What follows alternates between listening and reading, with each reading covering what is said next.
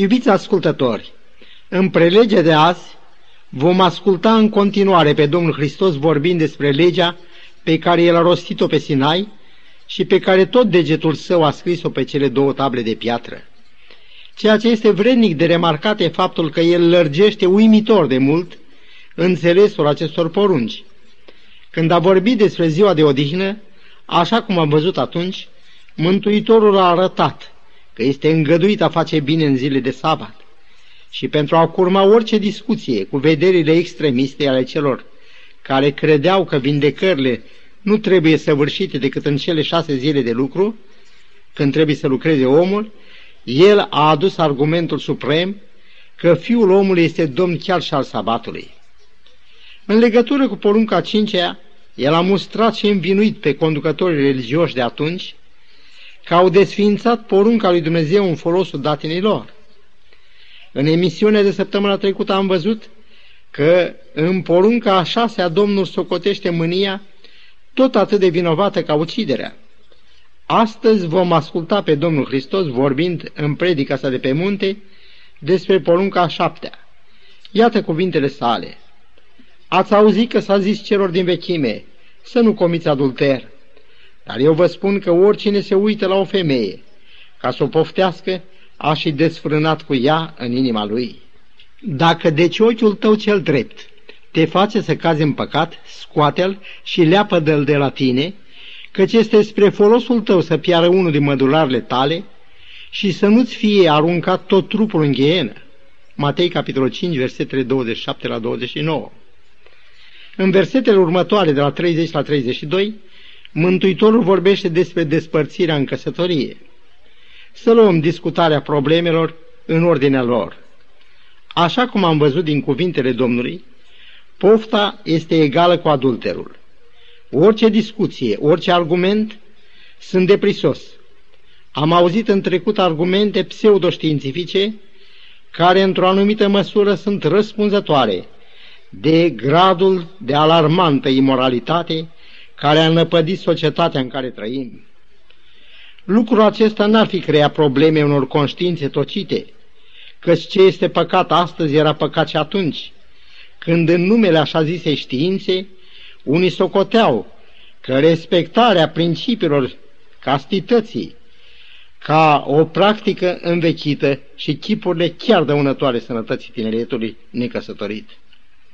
Astăzi, societatea privește îngrozită, neputincioasă.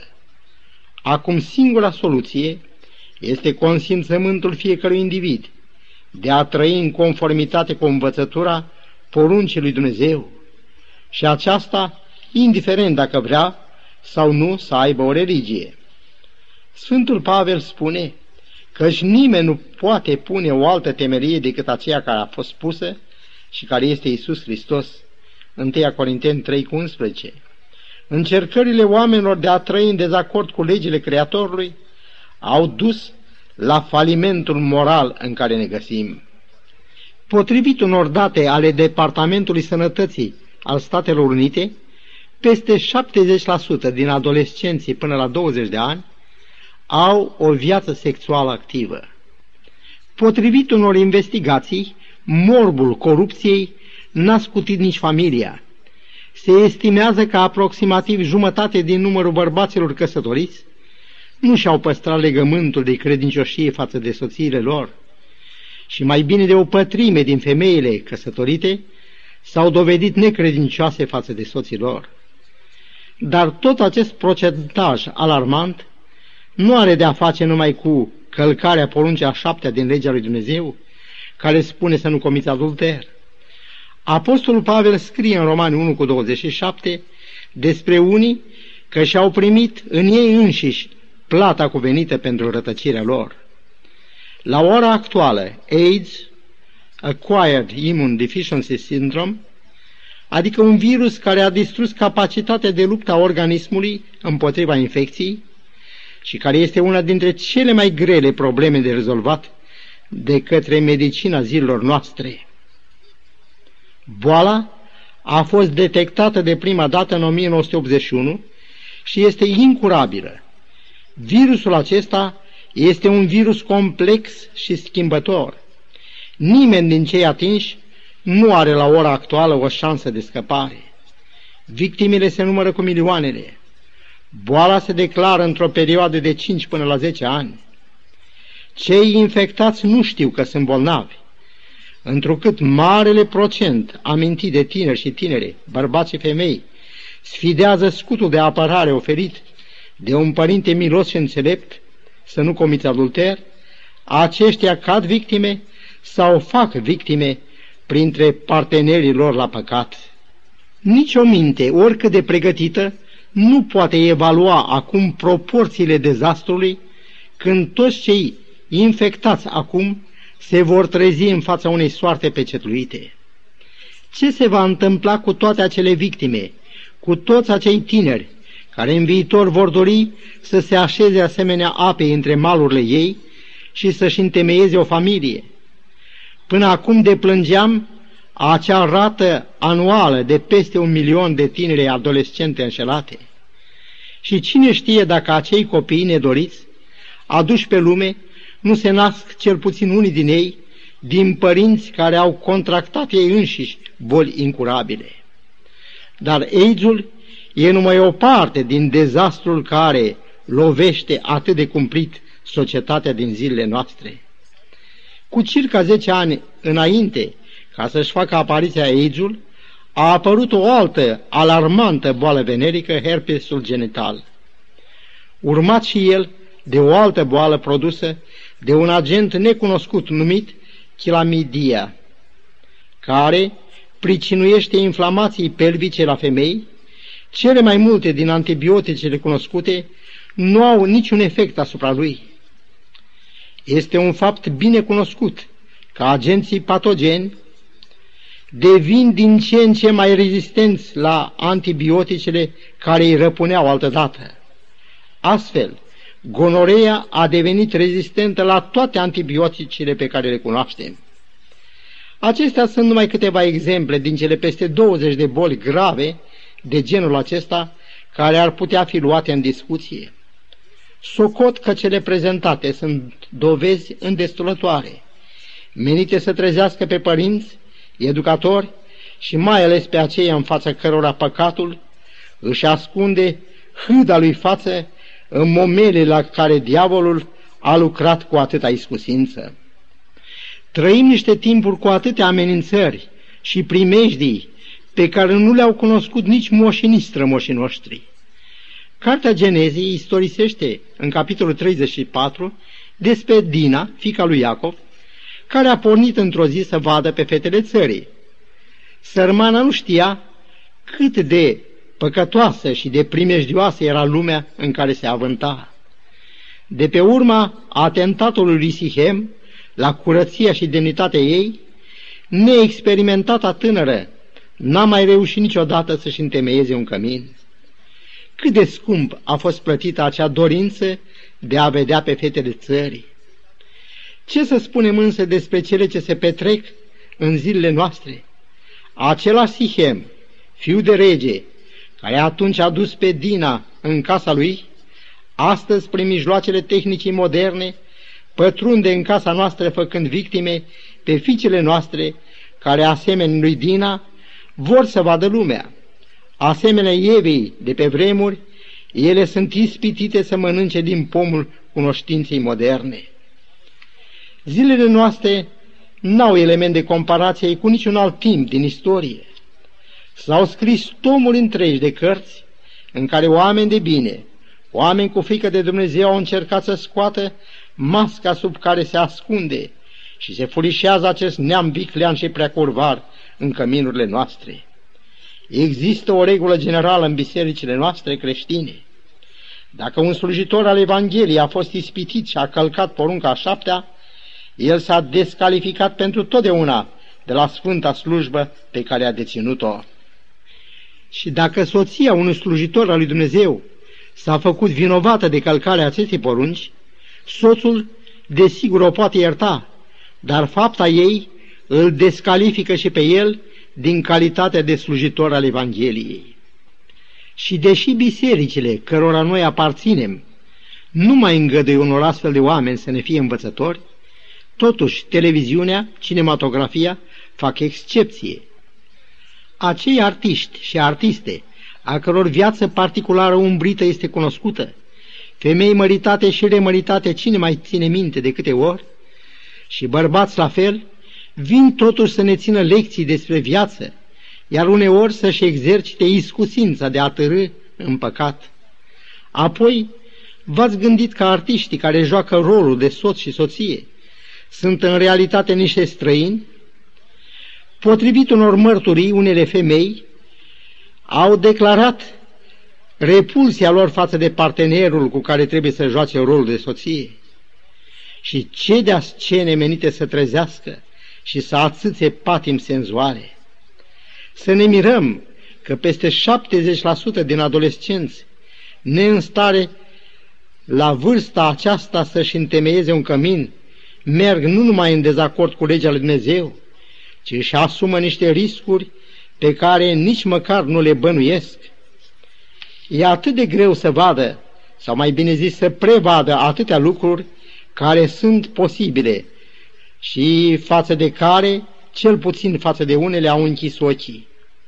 Gândiți-vă în primul rând la mustrările cugetului. Dumnezeu a pus în oameni o conștiință pe care cineva a definit-o ca fiind martorul lui Dumnezeu un om. Să luăm cazul lui Iuda, care cu atâta lejeritate consimte la o aventură cu o femeie pe care o ia drept desfrânată. Dar cât de încurcat a fost când Tamar, chiar nora lui, i-a arătat inelului, lanțul și toiagul lui, pe care le luase ca zălog. Cam cu trei luni mai înainte, el spusese prietenului său Hira, care încercase fără reușită să răscumpere zălogul. Țină ce-a luat, numai să nu ne facem de râs. Dar cât de amarnic se înșelase. Când Iuda a aflat că Tamar, nora lui, a rămas însărcinată din desfrâu, el a zis, scoateți-o afară ca să fie arsă. După ce au scos-o afară, cu zălogul aflat în mâinile ei, ea dovedește că cel care o condamnase era în realitate principalul vinovat. Cu sângele urcat în obraz de rușine, el declară, ea este mai puțin vinovată decât mine. Geneza 38, versetele 24 la 26. Dacă Iuda ar fi ascultat de glasul conștiinții, în loc să fie ascultat de glasul pornirilor firești, cât de diferit ar fi fost situația. Cât de bine ilustrează întâmplarea aceasta ziua cea mare a judecății zilei de apoi, când potrivit cu cele scrise în Eclesiastul 12 cu 14, Dumnezeu va aduce orice faptă la judecată și judecata se va face cu privire la tot ce este ascuns, fie bine, fie rău. Oamenii nu se cunosc pe ei înșiși și judecata lor este atât de superficială. Fiii lui Iacob au vrut și au reușit să scape de Iosif, vânzându-l ca un rob. Și au scăpat de el, dar n-au scăpat de mustrările de conștiință. David ne oferă una dintre cele mai bune ilustrații în privința aceasta. Vreau să punem în discuție două momente din viața lui. În 1 Samuel 25, ni se istorisește despre asprimea lui Nabal față de David și de jignirile grave aduse de acesta lui David. Mâniat la culme, David a plecat cu aproape 400 de oameni ca să se răzbune pe Nabal. Abigail, nevasta lui Nabal, intuind primejdia, a pornit într-o întâmpinare lui David. Ceea ce este de-a dreptul minunat în argumentele pe care Abigail le prezintă lui David sunt mustrările de conștiință care apar inevitabil după orice faptă reprobabilă. Citez din 1 Samuel, capitolul 25, versetele 30 la 32. Când va face Domnul Domnului meu tot binele pe care ți l-a făgăduit și te va pune mai mare peste Israel, atunci nu va avea Domnul meu nici mustrări de cuget și nu-l va durea inima că a vărsat sânge degeaba și s-a răzbunat singur. Această femeie înțeleaptă subliniază trei lucruri mari. Mustrările de cuget, durările de inimă și răzbunarea, care, așa cum stă scris, aparține lui Dumnezeu. David a zis Abigailei, Binecuvântat să fie Domnul care te-a trimis astăzi înaintea mea. Binecuvântată să fie judecata ta și binecuvântată să fii tu, că m-ai oprit în ziua aceasta să vărs sânge. Dar David, care a recunoscut că Domnul a trimis-o pe Abigail ca să-l oprească de la ceea ce își pusese în gând, uită de această lecție, își adorme conștiința și săvârșește monstruosului păcat față de Urie și nevasta lui Batșeba. David, ca împărat, nu apare în fața niciunui scaun de judecată, dar apare în fața judecății propriei lui conștiințe. Psalmul 32, versetele 3 la 5, ne dă prilej să vedem cât de intensă este mustrarea cugetului lui. El spune, câtă vreme am trecut, mi se topeau oasele de gemetele mele necurmate, că zi și noapte mâna ta apăsa asupra mea. Mi se usca vlaga cum se usucă pământul de seceta verii. Iar în psalmul 51, tot David declară, Îmi cunosc bine fără de legile și păcatul meu stă necurmat înaintea mea. Cât de bine redă mustrarea cugetului exprimată, zi și noapte mâna ta apăsa asupra mea. Dar cei vinovați au adesea de suferit nu numai în cugetul lor, ci și în trupul lor, de pe urma unei fapte nesăbuite. Câți tineri și tinere și-au întrerupt studiile pentru a crește un copil născut din flori, care s-au transformat apoi în lăcrămioarele dezamăgirii. Istoria nu mai poate fi dată înapoi. De aceea recomandăm cu toată căldura sfatul Marele Apostol Pavel către Timotei. Fugi de poftele tinereții și urmărește credința împreună cu cei ce cheamă pe Domnul dintr-o inimă curată. A doua Timotei 2 cu 22 În psalmul 119, versetul 9, este pusă extraordinară întrebare. Cum își va ținea tânărul curată cărarea? Și răspunsul este, îndreptându-se după cuvântul tău. În urma celor discutate până acum, ne dăm seama că tineretul, adică tot ce ne e mai drag din lumea aceasta, constituie o problemă pe care să o tratăm cu toată inima, să-i dăruim timpul și iubirea noastră și pentru a avea mai mulți sorți de izbândă, să o prezentăm în rugăciuni necurmate lui Dumnezeu. Dar să mai punem o întrebare. De ce viața în familiile constituite are atâtea carențe? Așa de pildă, Anglia deține recordul divorțurilor în vestul Europei. În Uniunea Sovietică o treime din căsătoriile încheiate nu durează mai mult de trei ani și 70% nu dăinuiesc mai mult de 10 ani. Probleme asemănătoare confruntă Franța, Germania, iar în Suedia se vede chiar un dispreț față de sfânta instituția căsătoriei.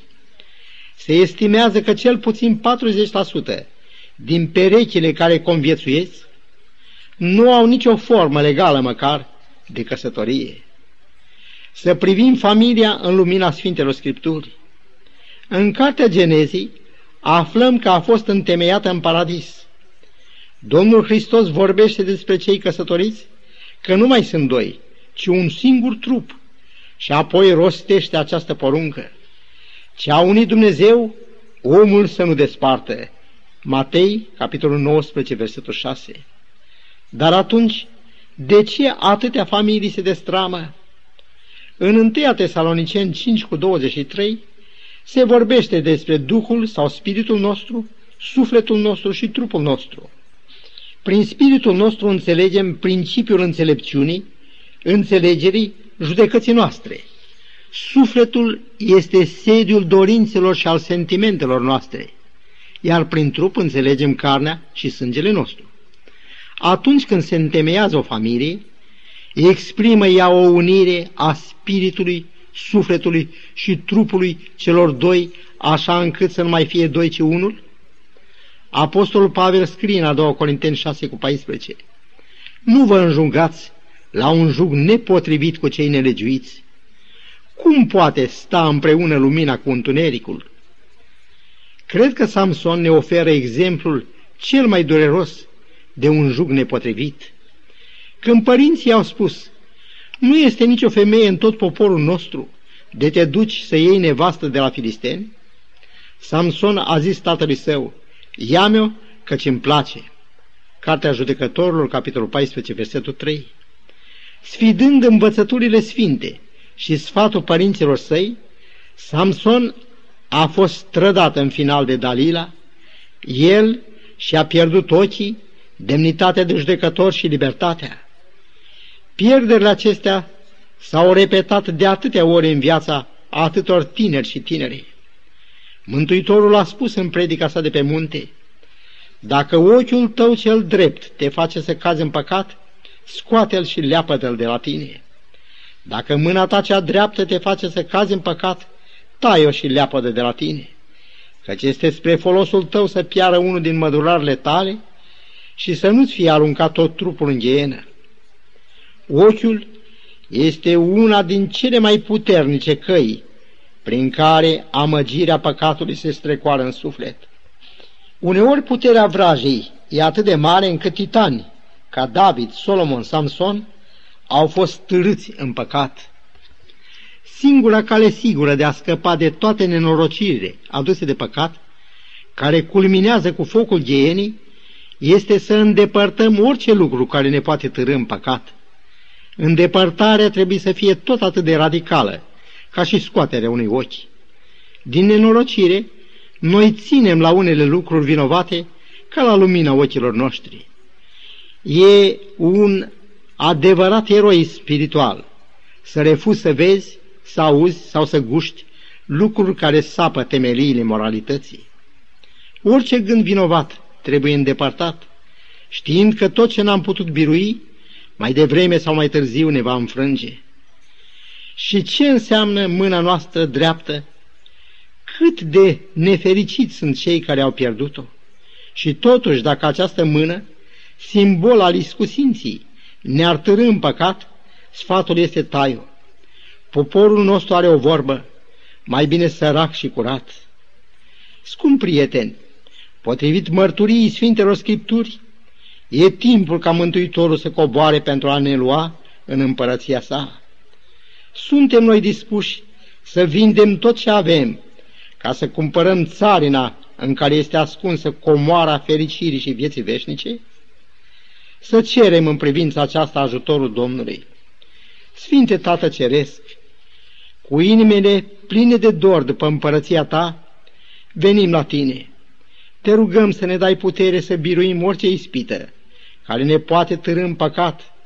În mod deosebit te rugăm să binecuvântezi pe copiii noștri și să-i ferești de amăgirile lumii în care trăim. Toate acestea ți le cerem în numele Domnului nostru Isus Hristos. Amin.